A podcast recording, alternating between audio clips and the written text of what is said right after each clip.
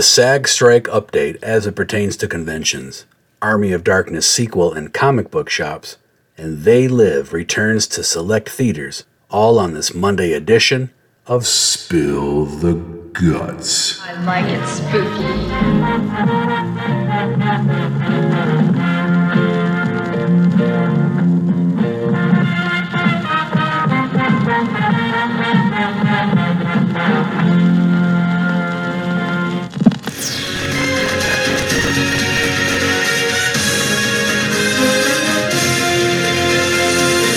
Hello and welcome.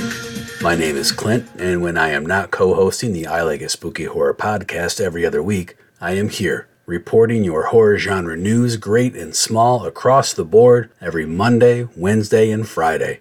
Today is Monday, July 24th, and this just in. Last Wednesday on Spill the Guts, I shared information on the ongoing SAG AFTRA strike. We discussed it again on the latest feature episode of the I Like It Spooky Horror podcast that released yesterday. Perhaps one of the most confusing aspects of the strike is how it affects conventions. Monster Mania recently released the following information. I know everyone, including us, is trying to find out the details and restrictions that SAG is placing upon their union members attending shows. There was a meeting on Wednesday, July 19th with SAG and a number of booking agents to go over the details. As of this reporting, SAG has not updated their restrictions on their website. We hope to see those updates posted on their website soon. In the meantime, here's what we've been told was decided upon in that meeting. SAG actors can sign any item that fans ask them to. This includes any poster, photo, physical media, collectible, etc., from a film they have been in. SAG actors can sign character names and quotes if a fan requests it. There will be 8x10 photos provided for free with the purchase of an autograph at the show. SAG actors cannot provide photos from their films themselves, but third parties such as vendors, promoters, etc. can. For the most part, the stars are not the people who have ever provided their photos in the past anyway. SAG actors cannot discuss anything about new or previous films that they have worked on in Q&As or panels. They can only discuss their personal life, personal interests, hobbies, etc. if they attend a panel. Also, please keep in mind guests such as musicians, wrestlers, etc. are not necessarily SAG actors, so any SAG restrictions do not apply to them.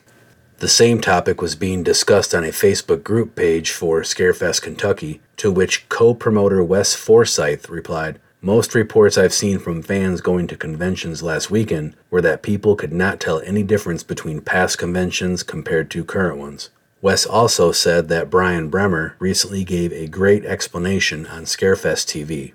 The actor from Pumpkinhead and Silent Night Deadly Night Part 5 said, Actors are only restricted from promoting current or future projects that are funded by struck studios, streamers, and companies. We can definitely talk about our past work, just no promotion of current or future projects funded by struck companies. It's confusing, I know, but cons won't look radically different other than those like San Diego Comic Con, which heavily promote upcoming projects.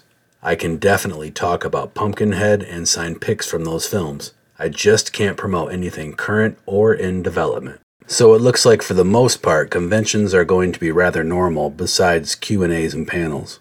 As always, I will keep you as up to date as possible with new information as it materializes. Perhaps the only hangup for fans and attendees I see at this point is a celebrity's decision on attending conventions and fan expos during the strike.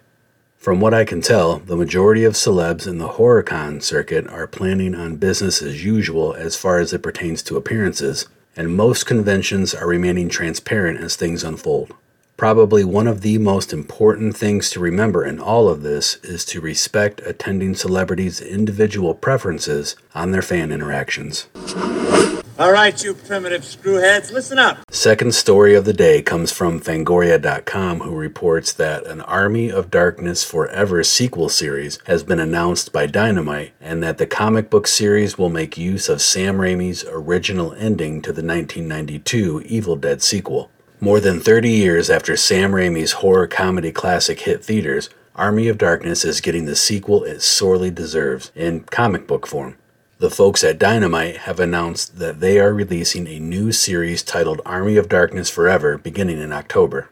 While we've had Army of Darkness comics in the past, this series will make use of Raimi's original ending for the film, which sees Ash Williams waking up in the distant future, providing fans with a look of what could have been.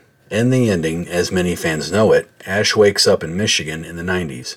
In the original ending, however, he sleeps too long and wakes up a hundred years later in 2093. It was deemed too dark and the studio shut it down, but many fans have since embraced this as the superior ending. That's where this new comic series comes in. Army of Darkness Forever, issue number one, picks up immediately after the events of the 1992 film, jumping between three timelines the futuristic Army of Darkness of 2093, the S-Mart aisles of 1993, and the Middle Ages chaos of Castle Kandar. To go along with the new series, Dynamite is also releasing an Army of Darkness movie adaptation 30th Anniversary Edition of Army of Darkness 30th Anniversary Trading Cards. The movie adaptation was originally released in 1992, written by Sam and Ivan Raimi, with artwork by John Bolton from the X Men. It also features a special interview with Bruce Campbell conducted by comics legend Kurt Busiek. The trading card set showcases a collection of Army of Darkness comic book art and photos across an 18 card base set, chase cards including six signed cards, nine movie photo cards, nine line art cards, a nine card puzzle set, and a special box topper pack of three special cards. Hundreds of exclusive hand drawn, one of a kind sketch cards are also included across packs from a roster of various artists. All of this and Army of Darkness Forever issue number one hits shelves this October. Lo and behold, it is that time yet once again to pause for station identification and hear from our podcast network, the PFPN.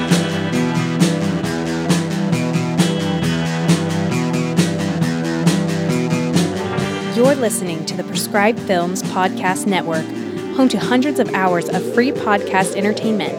The shows on this network all have a common goal providing you with the best discussions about movies and other forms of entertainment media. The PFPN hopes to fill your earholes with audio joy. Visit our website with links to all the other amazing shows at www.thepfpn.com. Thanks for listening.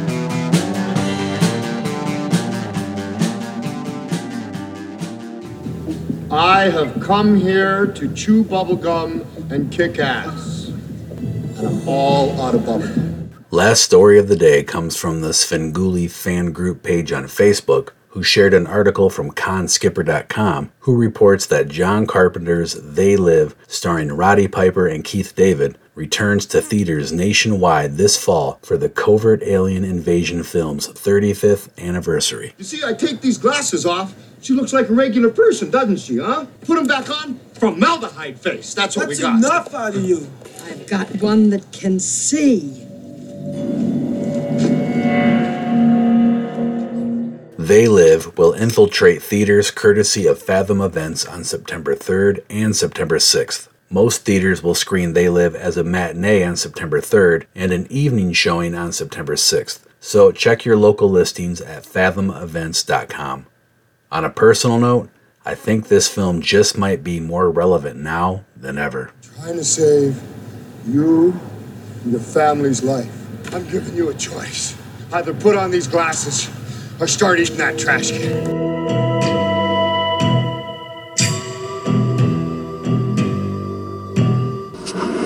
And that's a wrap on this Monday edition of Spill the Guts. Don't forget that you can keep up with the I Like It Spooky Horror podcast on all mainstream social media platforms and to subscribe wherever you get your podcasts so you never miss anything we put out for you, like the new feature episode that dropped yesterday, where we discuss the 2011 paranormal found footage film Grave Encounters. Speaking of encounters, our group will meet back here this coming Wednesday with another session of news on the next edition of Spill the Guts. Hey, what's wrong with you, man? Show some fucking respect for the dead, will ya?